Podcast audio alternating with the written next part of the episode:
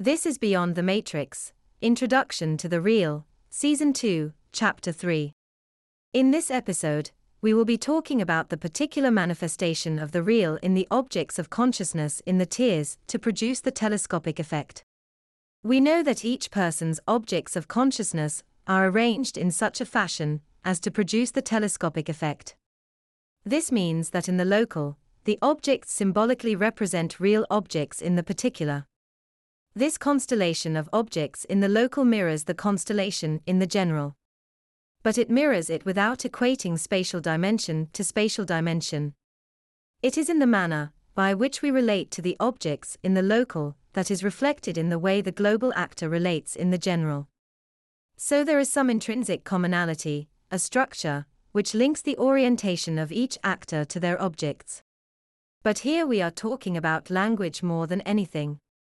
For the way we relate to our objects is about the language we use to describe them. Which is to say that the physical spatial orientation of those objects to each other in our conscious perception becomes a residue of the former.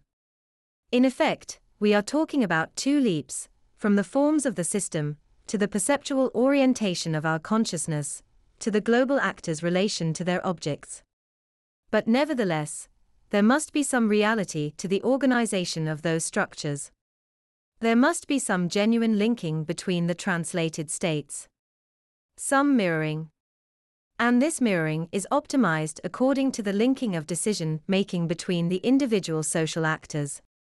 In a way, we can say that it is the common structure which generates the mirroring within the general and local, which is the real. Because only the real can organize the substance of form to optimize outcomes in the global. But all of this being said, we can say that actors in the global, their lives impact the whole system from the top down, thus, so long as there is no reversal of the telescopic effect, we can say that the fully manifested narratives of the top, in their particularity, reflect the greatest influence of the will of the source. For the source is not concerned with the particularities of a thing as much as it is concerned with its direction.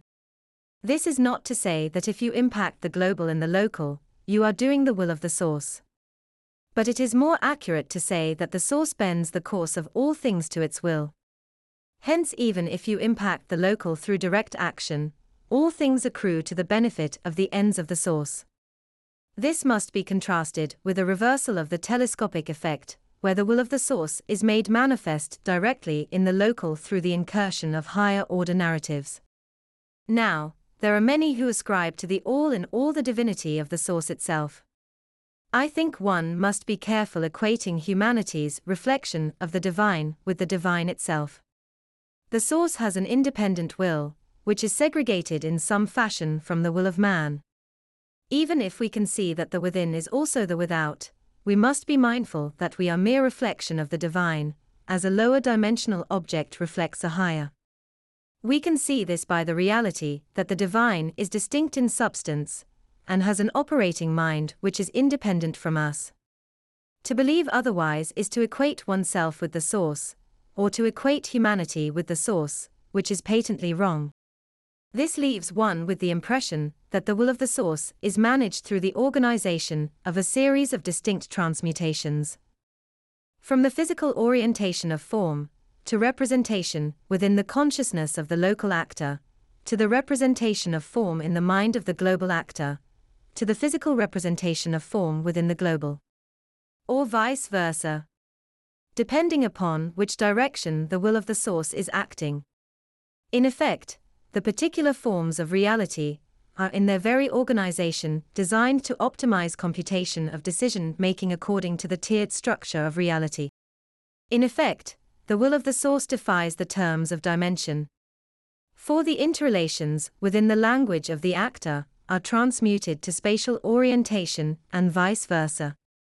This tells us about the integration of the mind with the structure of reality. It tells us about how fully the source is ingrained in the organization of form. That's the end of the podcast for today. If you enjoyed it, please like, comment, and subscribe.